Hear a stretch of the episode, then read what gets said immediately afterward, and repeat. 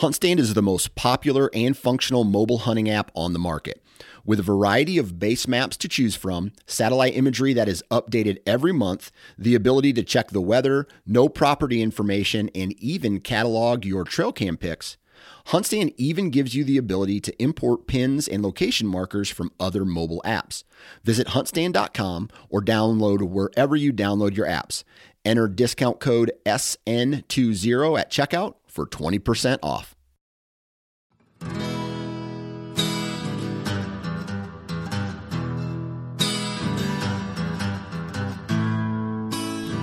What's up, everybody? Welcome back to the O2 podcast.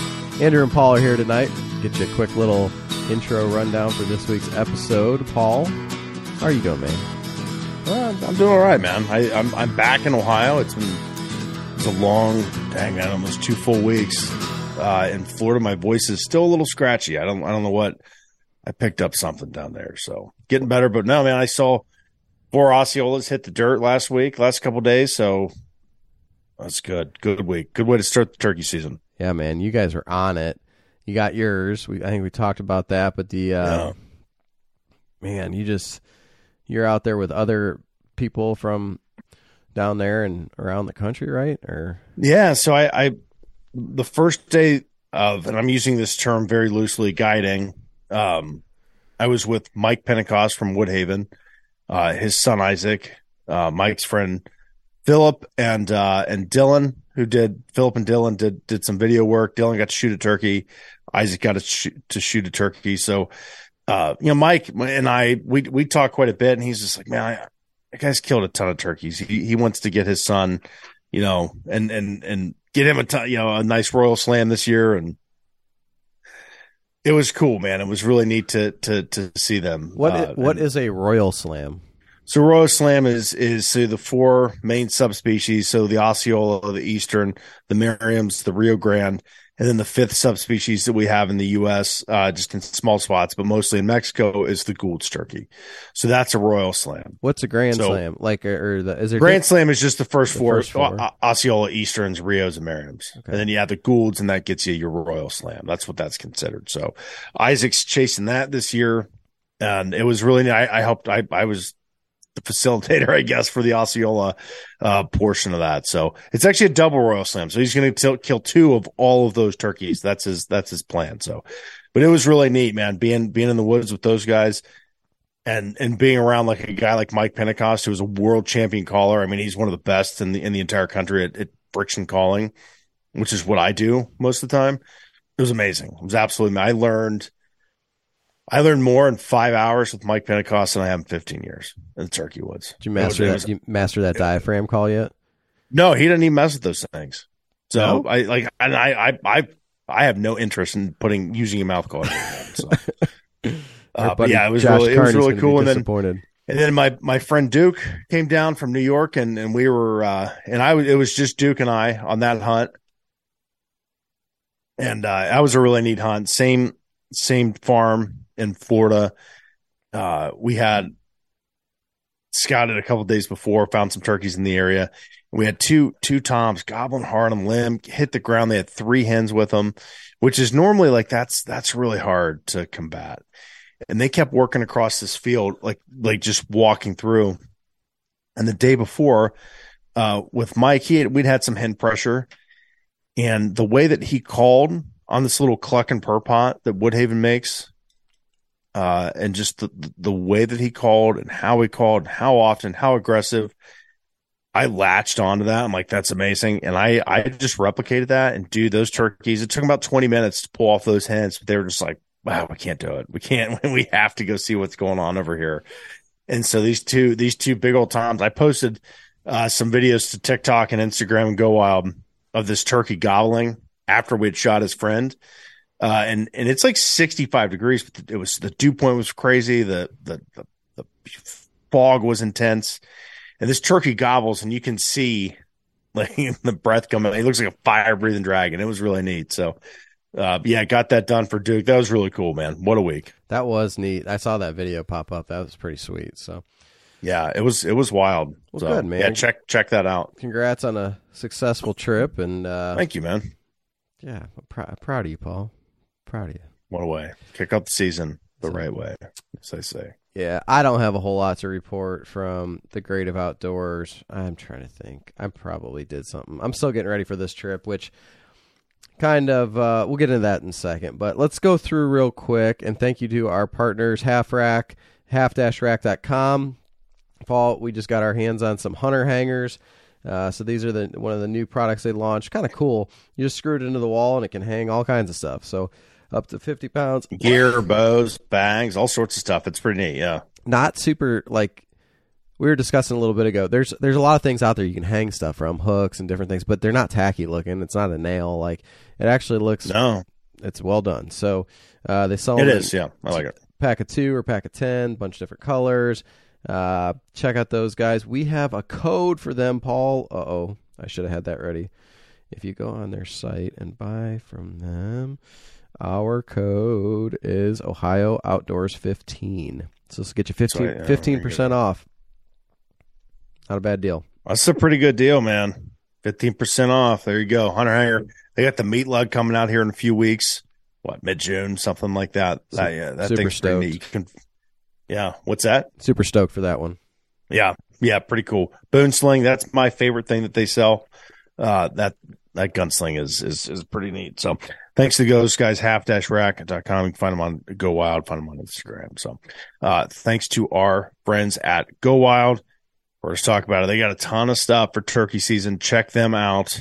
Time to go wild.com. Download go wild.com. You can find the app on the Apple or Android. Find us on there. O2 podcast, Paul Campbell.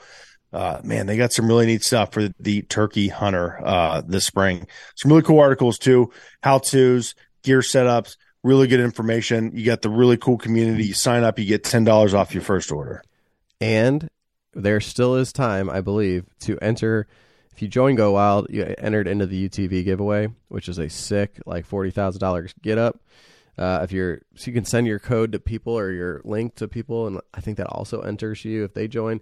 Whatever, totally worth the sign on there. Um, let's see, we've got Midwest Gunworks. Uh, so thanks to Cameron and the folks out there for being a supporter of our show. They are your one-stop shop there for all kinds of gun stuff, ammo, parts, pieces, uh, accessories, guns, and they the customer service outstanding. Sweet operation out there. They got it going on. They've been selling stuff online since before that was cool, and uh, they got a really nice website to uh, get you headed down the right way. So check them Ohio out. Outdoors 5. Save yourself 5% on your purchase. Yep. What else we got? First Lite. We saw your First Lite gear when you're out there killing those turkeys. So they- Yeah, I'll tell you what, that man, I, I said last week that wick, short sleeve wick hoodie with the leafy phantom suit in that hot weather during during turkey season, man, that, that is a lifesaver. It really it really is. Yeah. So and early deer, deer be- season. I mean, there were days, dude. It was ninety degrees when I was hunting.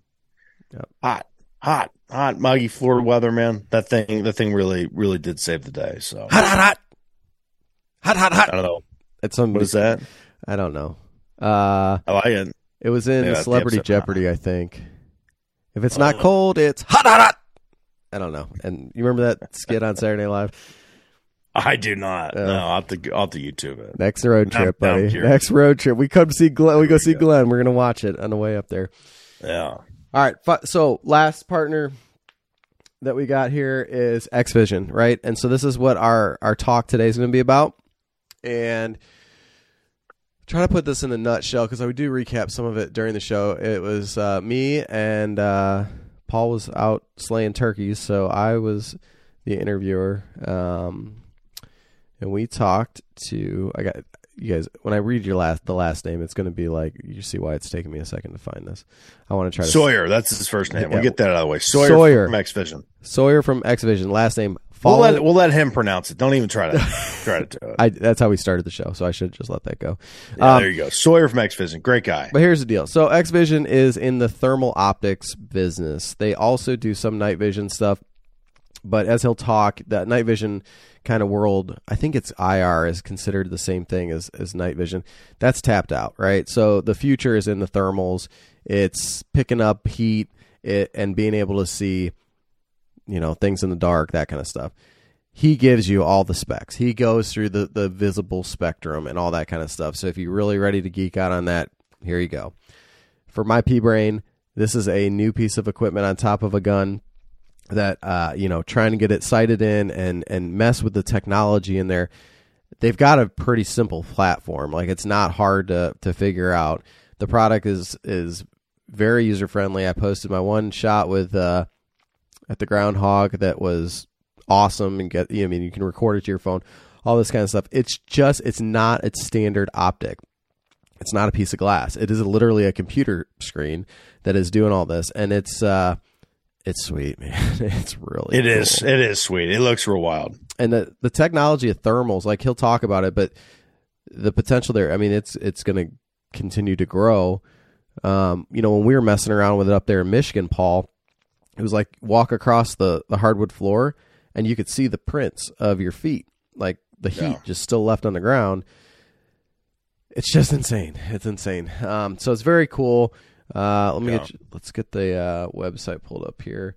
xvisionoptics.com. Yeah, so if you're- If you're hunting coyotes or or pigs, groundhogs, coon, something, I mean that that thing's that thing's going to be a, a a really good addition to your rifle setup. Yeah, absolutely. And they've got other things, just sights, you know, binoculars, monoculars, that kind of stuff. Um, you know, we didn't. I don't think we really covered it. I want to get the guy on someday, but the drone deer guy uh, recovery, who's out of Ohio. Um, you know, he uses the thermal on his drone to find the heat from the deer. You know, it, it's just really cool technology. It's kind of that next, next greatest thing uh, that we, well, we, we've been introduced to. So, if this isn't your thing as far as night hunting, coyotes, hogs, any of that kind of stuff, I'd still sell you to give it a listen because it's an interesting science, and I have no idea where it'll go down the road, but uh, definitely something that's very, very interesting. So, And to your point, they do they the X Vision. They do they have they have a bunch of range finding binoculars and range finders and regular binoculars. They got they got quite a selection of products. So they got some cool stuff. very cool. So, check them out, xvisionoptics.com. Uh, like I said, we got the show here with Sawyer. Um, this is part of a part of this show is is well, I'll hopefully be able to report back to you next week. I'm going to take a little trip down down south to visit our friend John Hudspeth from the Oklahoma Outdoors podcast. Um, Nick, I think Nick Otto's coming down. Uh, the Huntivore, so we're going to do some some hog hunting down there. I think I might swing by in, in Missouri. No, I know I'm swinging by in Missouri to hang out with Andy and Micah and go see if we can round up some coyotes out there. And uh, so hopefully, fingers crossed, we can come back with some good stories and hopefully some good videos to show of, of what these optics actually can do. So pretty excited. Yeah, man. Good luck with that. That's going to be a ton of fun. I wish I was going. Yeah, it's uh I'm excited. We'll put it that way. So I got a lot to do before I go, but such is life, right? So anywho, Yes, it is. Uh, oh, do we get we got any news around the state, Paul? Look at me, just all Yeah, there was a couple things that we had talked about, but I don't think there's anything. okay. We'll go real quick. Read your read your rule book, right? Oh, buddy. Uh, Future Foresters Camp Canopy registration is open. So ODNR uh, Division of Forestry is looking for new future foresters, biologists, and conservation leaders for tomorrow. So if you've completed the eighth grade, you're eligible for this. This is kids, uh, students getting into any of those type of uh, you know career paths, and they want to take some time. Uh, it'll be June 11th to 16th. It is at FFA Camp Muskingum on Leesville Lake in Carroll County. Um, That's pretty country out there, man. Oh yeah. So it sounds like it- it'd be a good, I you know, good place to if you're interested in that. You got kids interested in that. Get them down there, see what they can uh, get into, and uh, build that that desire to enter, you know, the uh, outdoor careers. So the other thing I had, Paul, volunteers needed for the Ohio Sandhill Crane Survey. So a volunteer-driven Sandhill Crane survey to locate breeding birds in Ohio uh, will be Saturday, April 15th. If you go to ODNR's website, you can find more about this. Um, they're coordinate, coordinating this project as part of the Midwest Crane Count with the International Crane Foundation and the Ohio Bird Conservation Initiative. Um, so the, this year, the counts will occur in these counties. I'm going to read them off. There's a lot. So you probably aren't too far away um, from any given one. But Ashland, Columbiana, Delaware, Erie, Franklin, Fulton, Geauga, Hardin, Holmes, Knox, Lake, Licking, Logan, Lorain, Lucas, Mahoning, Marion, Morrow, Ottawa, Pickaway, Portage, Richland, Sandusky, Stark, Summit, Trumbull, Wayne, Williams, and Wyandot. If you would like to go out and count sandhill cranes, you can do that in one of those counties. Um, so go to check out ODNR's uh, website, ohiodnr.gov, and there is more information there. Counting the birds, Paul. I saw a bunch bunch of cranes down in Florida. Yeah. Breeding. I saw little baby cranes running around. It was kind of cool. You know, the other thing that, that was really weird, and, and we're we're gonna get off track here just a little bit. Uh, when I was down there, I saw a fawn with spots in Florida, like a brand new baby deer just hanging out in the second week of March. Like how crazy is that? I guess that's just their their time to to breed down there. I'm trying to think. I don't know. I feel Look at like, this. I'm gonna send you. I'm gonna send you a picture right now. We're making great radio here, but I feel, um, I feel like I've yeah, heard so- this, but they their season is open like nine months of the year. Ten months. their fall turkey season starts the last like July 28th. Isn't that crazy? yeah, they got different. It's just different, I guess. Everything. So Yeah. We're I, I saw bucks and velvet down there. it sure is a doe with spots. It's a fawn with Or fawn spots. with yeah. spots, yeah. How crazy is that? Who knew? And I'm sure you know the guys down in Florida are just like, yeah. So what about it? Gator bait. Gator bait. Saw a Gator bunch of those suckers. Ugh. Yeah, you can keep that. Anywho, we will get to our show here with uh, Sawyer from X Vision. Ladies and gentlemen, we appreciate you. We appreciate everything, reviews, uh, you know, comments, interactions with us. Keep it up. Oh yeah, Keep it up. yeah. I We're, really uh, appreciate you guys. especially as we get into turkey and, and the walleye start running and different things. Share pictures with us, and we'll uh, we'll pump them out there. So we appreciate you. Yeah, good stuff. Have a great week, everybody. books.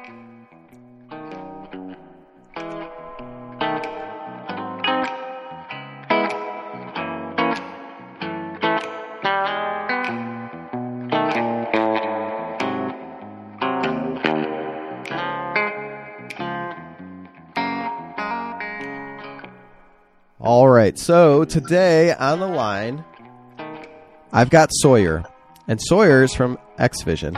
Sawyer, I am not going to try to butcher your last name. Uh, do you want to give that to everybody uh, and tell us about yourself? Fallens be DeLong. Collins Beetle. What is So- what is the background of that last name? Where's it come from? I I mean we've been in America a long time and I don't think you get 16 letters in your last name unless you're some kind of mutt. So I would assume it is a combination of a lot of different heritages and a lot of people just putting letters together at some point and creating what is my last name now. So That's great. No, I was talking to with Glenn, and I was like, "All right, I I, I have no idea," and he rattled it off, and I'm just like, oh, "Yep, okay, we'll say that." it's it's fairly phonetic. It just again you look at it, it's fairly intimidating. So I get it, and I've heard it pronounced a thousand different ways, so I wouldn't feel bad about it. Yeah. So, well, Sawyer, what's your position over at X Vision? So I am the national sales manager. So dealing primarily with the reps, the big box accounts, um, and then buy groups and all the dealers and stuff like that as well. But obviously here I am on a marketing side of it. So we are fairly flexible here at X Vision Optics. There you go. And X Vision, you guys been around for a while, or is this new? You new to the game, or how's?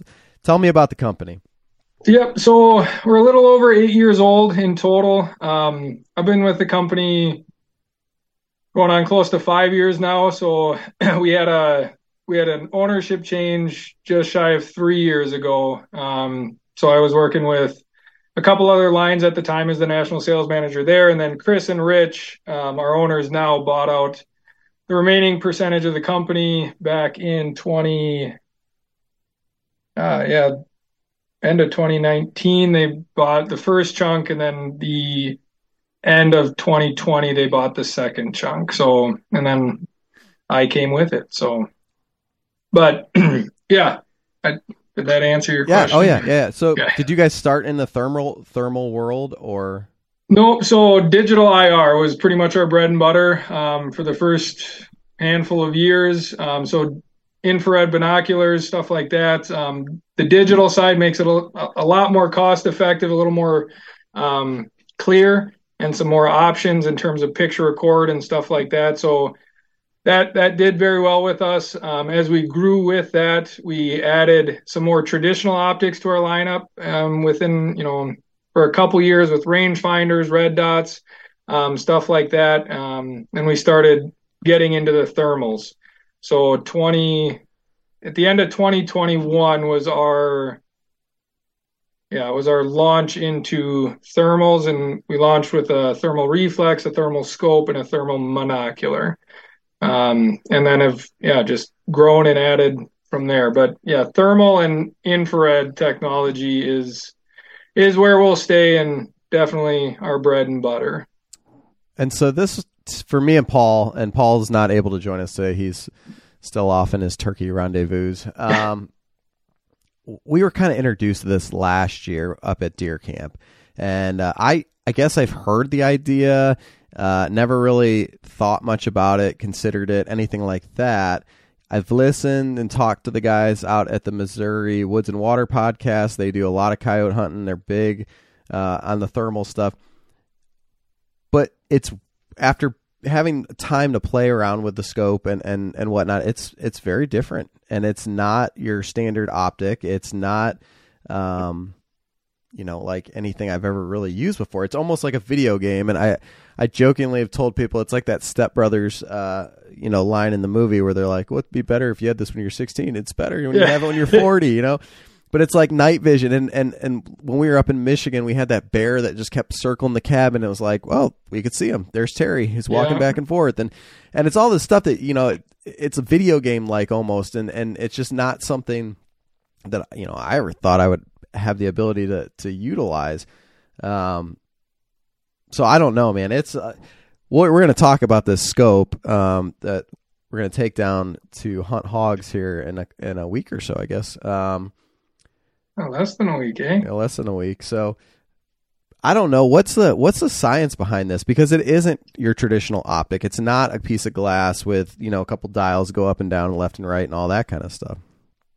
Yeah, and there's, I mean, there's a lot of there's a lot of moving parts there, right? Um, you know, just to touch base on your first notes with feeling like a kid again. It it is, you know, you unless you've played with thermals before, right? You look at the price tags and you go, "This is crazy. Doesn't make any sense."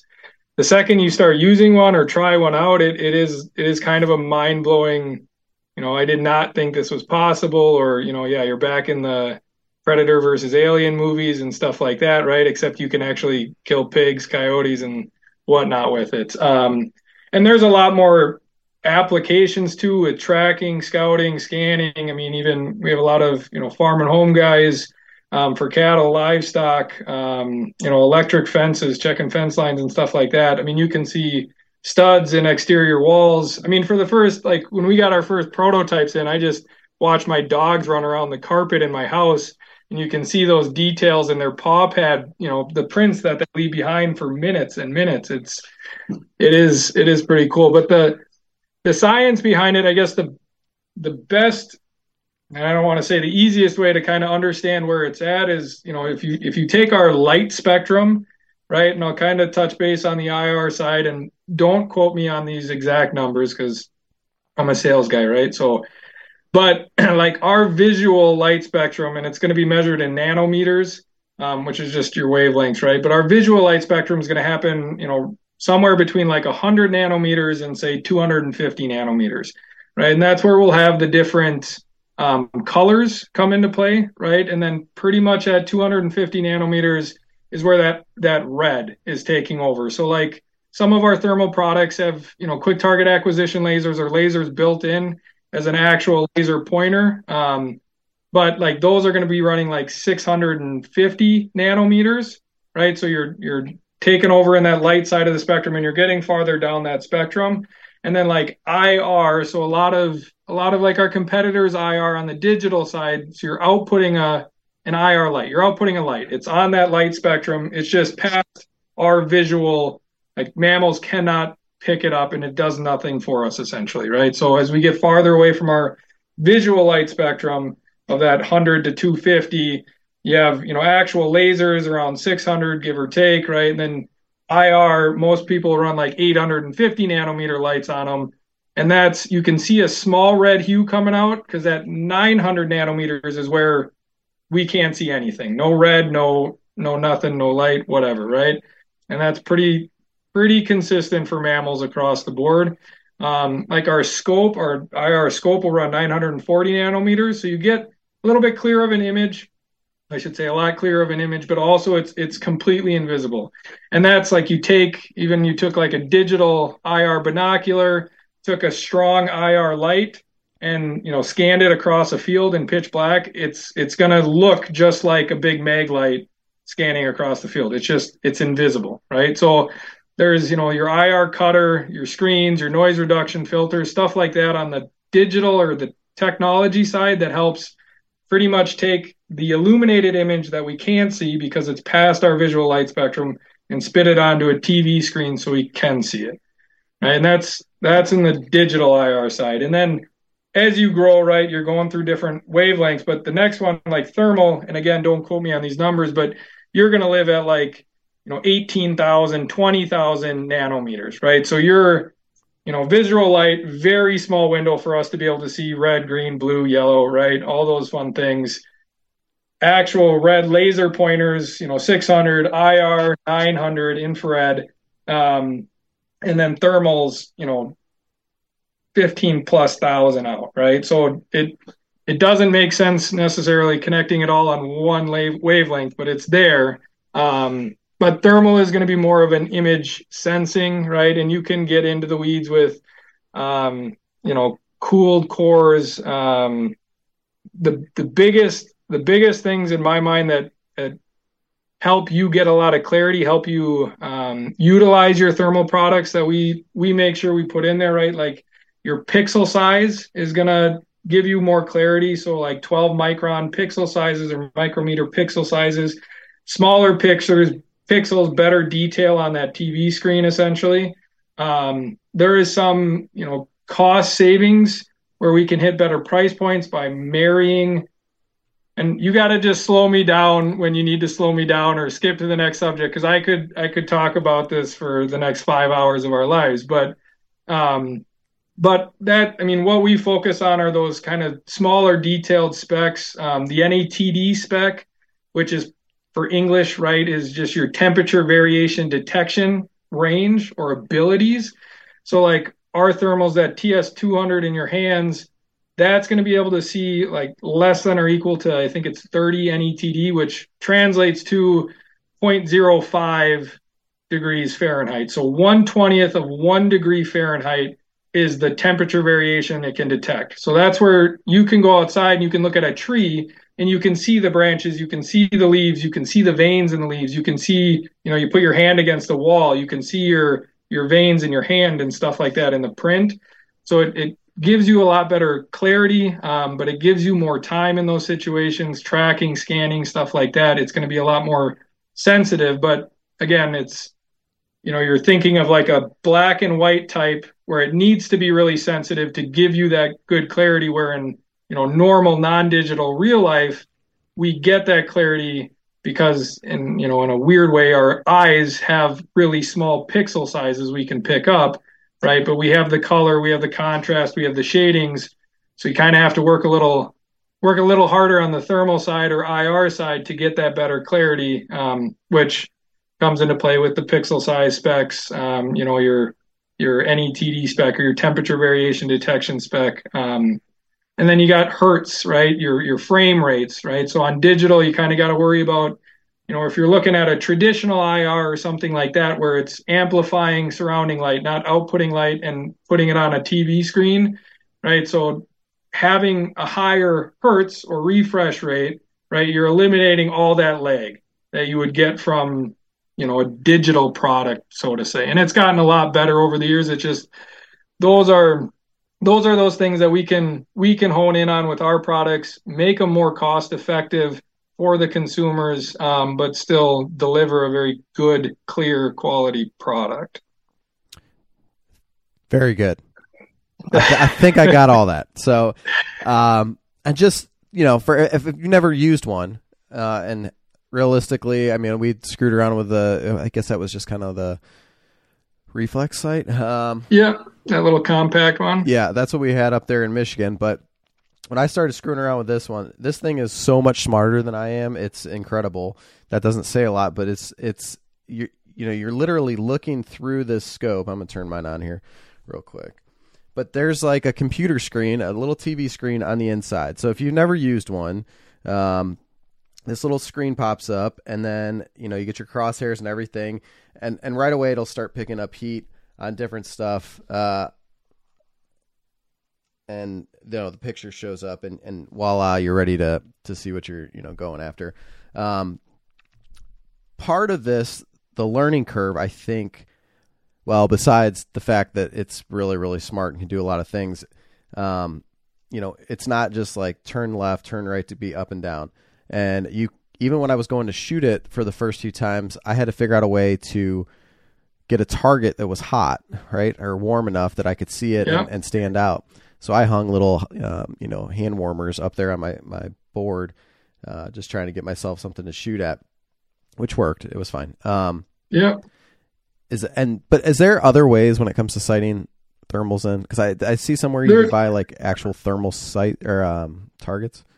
Yep. Yeah. And we'll like, I mean, a lot of our products will come with like little, I have any on my desk, but they're, they're essentially foot warmers, right? But they're just a solid circle. Um, I mean, I, I use foot warmers quite a bit just because they already have the sticky side. You put it on a piece of cardboard and you're good. Um, but I, I mean, I've sighted these in with, you can have a nail, right? You just put a nail in the center of cardboard, take a lighter, a torch, heat it up. It's going to show hot and your point of center for, you know, 10, 20, 30 minutes. Um, I mean, I, I've sighted in our reflexes before by just licking my thumb, putting it on the center of a normal target, stepping back, taking my time and being able to do it that way. But there are, there are thermal targets you can buy. Um, they're expensive. Usually they're a one and done type of target. Um, I, you know, I would never, I wouldn't recommend them. I mean, they work great. It just, it's a lot of money for a one and done target when a foot warmer is going to do the same thing, when a nail will do the same thing. And like tinfoil works well as, as well. So just that tiny heat differentiation with the tinfoil compared to the cardboard it's on. Um, so I've, I mean, I've used, um, like insulation tape essentially that's tinfoil-y but sticky on one side and just made an X. Um, so there are, there are a million ways to, to kind of skin that cat, but just always remembering that you need some kind of heat differentiation to be able to have as a, you know, a point of center reference point with thermals is, is definitely critical to sighting them in. And I'm gonna go through some of the questions that I've had along the way, and I'm, I've been bothering you with. I can shoot this during the day, right? Assuming I Yeah. have that heat source, you know, it's not gonna damage it or anything like that. Yep. So, I mean, you know, before there was concern with longevity of those thermal cores um, and, you know, durability of those thermal cores or thermal sensors.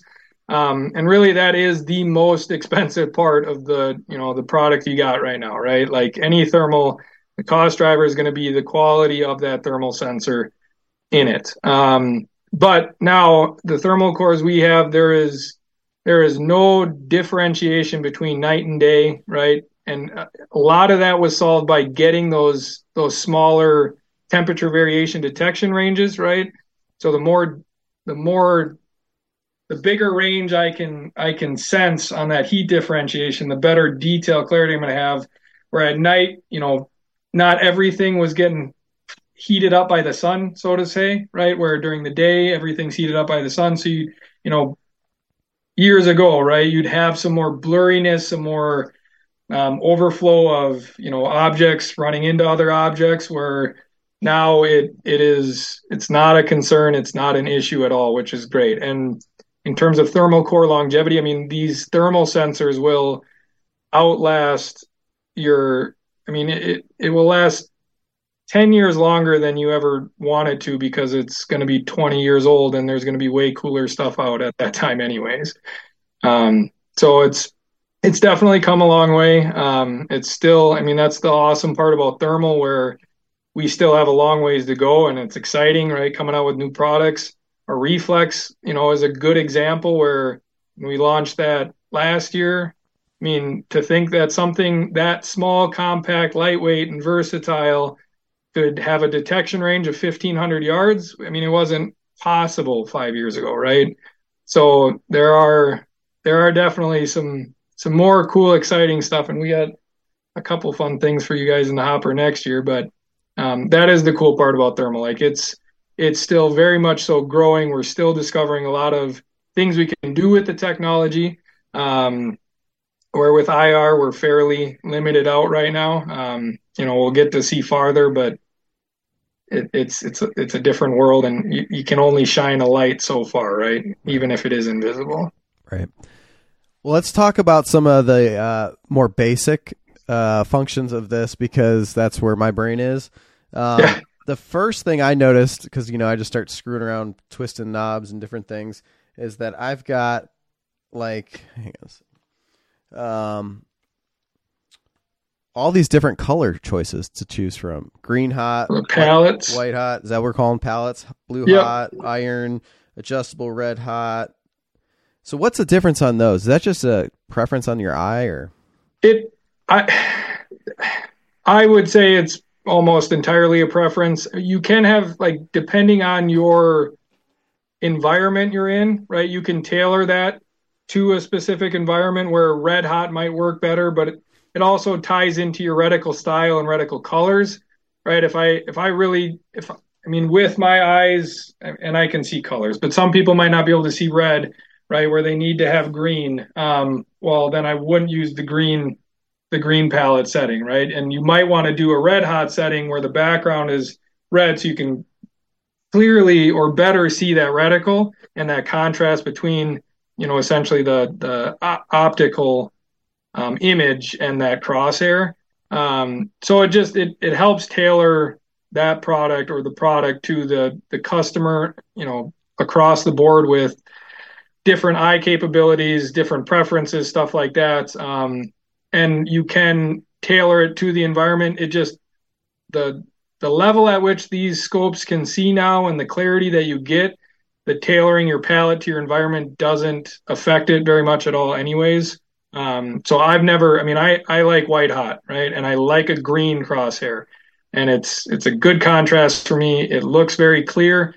Um, I think it is a clearer palette, um, of all the palette options, but it is just pretty much my preference at this point. So, you know, with all my thermals at home, all of our products, they are pretty much all set to white hot with a green reticle.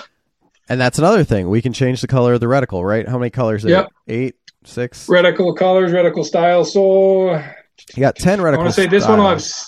What's that? This has ten reticle styles, I think. Yep, ten reticle styles, and they should have six reticle colors for those ten different styles.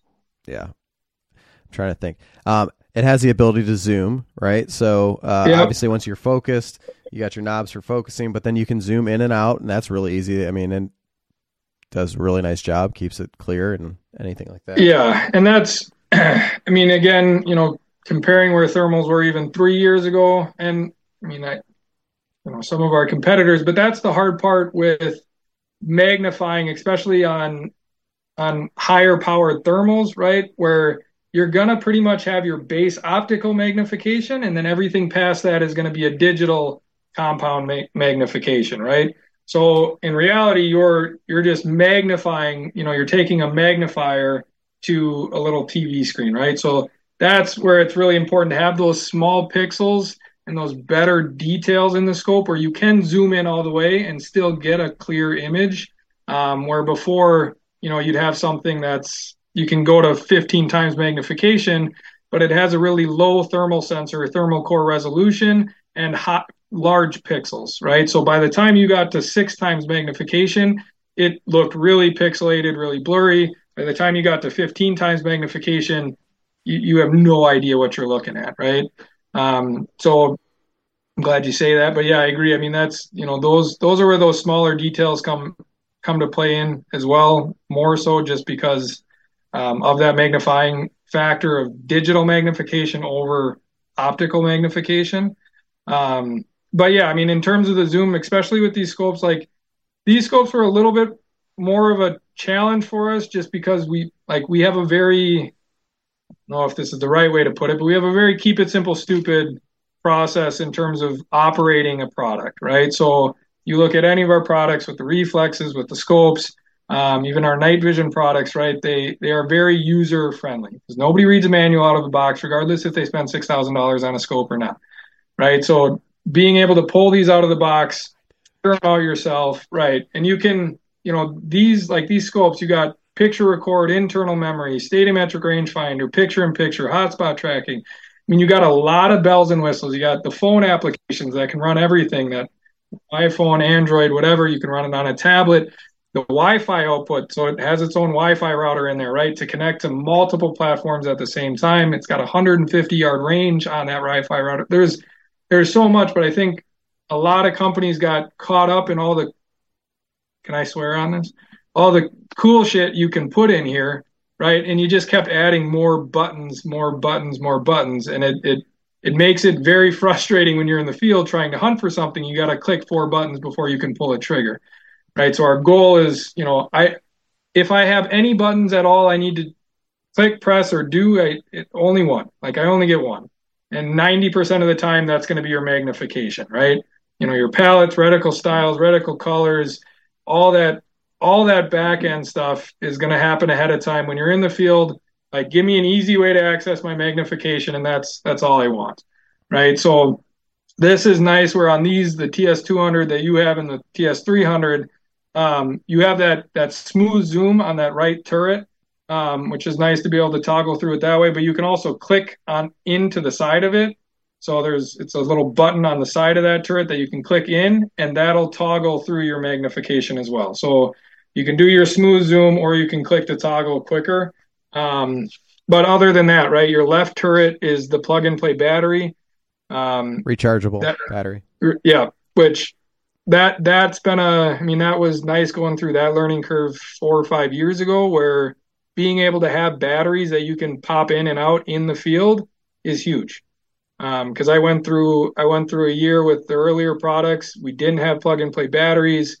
Um, and they died after five six hours of running around. And then you you got to plug it in and wait right? Or use an ancillary battery pack.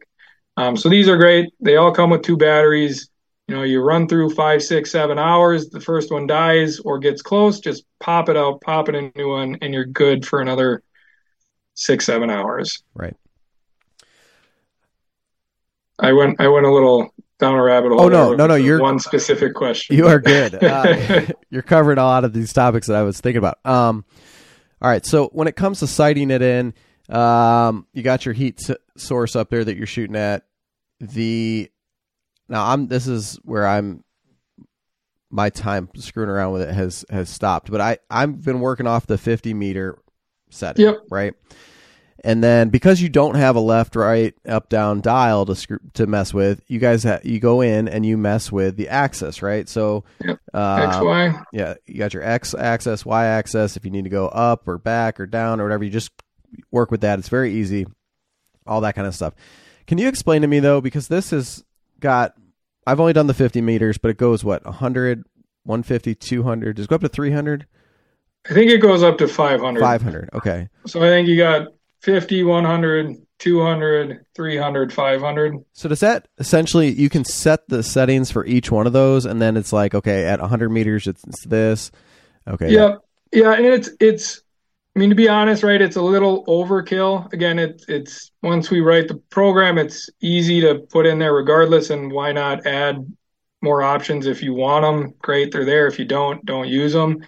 Um, but yeah, and like in my mind, I, I you know, I'm not, especially most of my hunting, unless we go pig hunting down south, right? Most of my hunting is going to be like max of a 225, 250 yard shot um, which keeps me in that sweet spot. So, you know, especially with like the 556 or 223 is the best example where if you get it sighted in at say 25 yards, right, you're going to have your point of impact, you know, crossing your your line of bore or your your sorry, your point line of sight crossing your line of bore at 25 yards, right?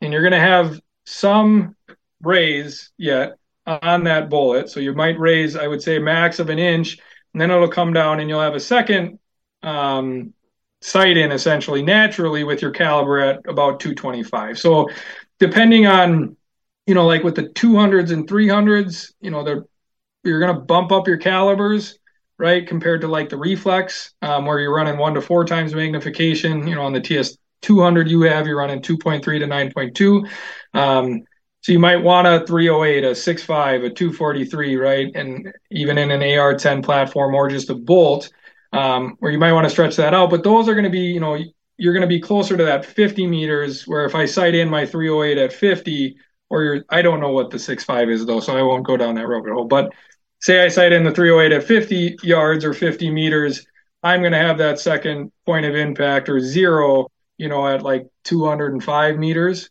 right? So right. it's that's that's how I usually run it, where I'm just running off my two points of impact, and then if I'm going, you know, 400 yards out, I'll have my selected BDC reticle or a reticle, one of those reticle options that I know where my four or 500 yard distance is going to be at the second crosshair, right? So I, I'm a little more, I don't want to say old school, but a little more rudimentary on that front when I'm using our products in this sense. Um, but absolutely you could sight in you could sight in different so you can sight it in having different grains right? You can sight it in using those different distances or you can save sight ins for multiple different platforms. Um, but those distances are just kind of an extra like hey if i do want to confirm my zero at 50 confirm my zero at 250 and confirm my confirm my zero at 500 you could set those sight in saves to it. So if you were in the field you could just switch to the 500 yard spec and know that you can put your crosshair straight on center. Gotcha. Makes sense. So if I'm in a stand and I, uh, you know, I'm, I'm basically planning for 50 yard shot, and I got one at 100. I just click over to the 100, assuming it's all. Yeah, you can. I, again, in my mind, like you're going to be within an inch for okay. sure, regardless. And my shooter ability, or whatever you want to call that word, is I'm I'm happy within an inch regardless. Right. So um, you could, you know, fine tune it more. That's where I said it's a little overkill. Where if I sight it in at 50, I know I'm going to be on till probably 250, and then I might be an inch low at 300, which again I don't care about. So, I in my mind I am I am high or low an inch or on from zero to 300 yards, and I'm I'm not pulling a trigger past 300 yards. Gotcha. But those people that can and want to be more specific, they can, you know, sight in the 300 where, okay, I am driving attack at 300 yards. I'm not an inch low or two inches low, depending on your caliber and grains. Yeah, I don't have that problem. I, I'm I'm kind of more with you. Like, it, get me close, because um, it's never the gun's fault. I can guarantee that. Uh, yeah, well, or the sight. It's, it's been the gun's fault a few times on my side. I just that's what I tell people yeah. at least. um, I think. Uh, hang on one second here.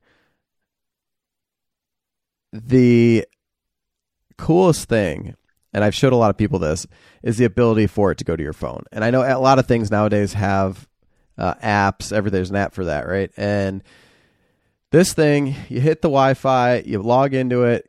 You know, from the phone, the only thing you can't do is pull the trigger on the gun. Right. Uh, right. You start the recording, you can zoom in, you can change the settings, all this kind of stuff. And like you were saying, it does 150 yard um, Wi Fi. So literally, somebody could be sitting in a truck and you're 150 yards out controlling it from your phone, which is just insane. Uh, but I think the other thing that's really cool is that it gives you the ability to record that to your phone. Um, yeah. And I guess one question: Does it? It has a memory card built in, so is it recording those videos to the memory card as well? Yep. So you got 16 gigabytes built-in memory in the scope.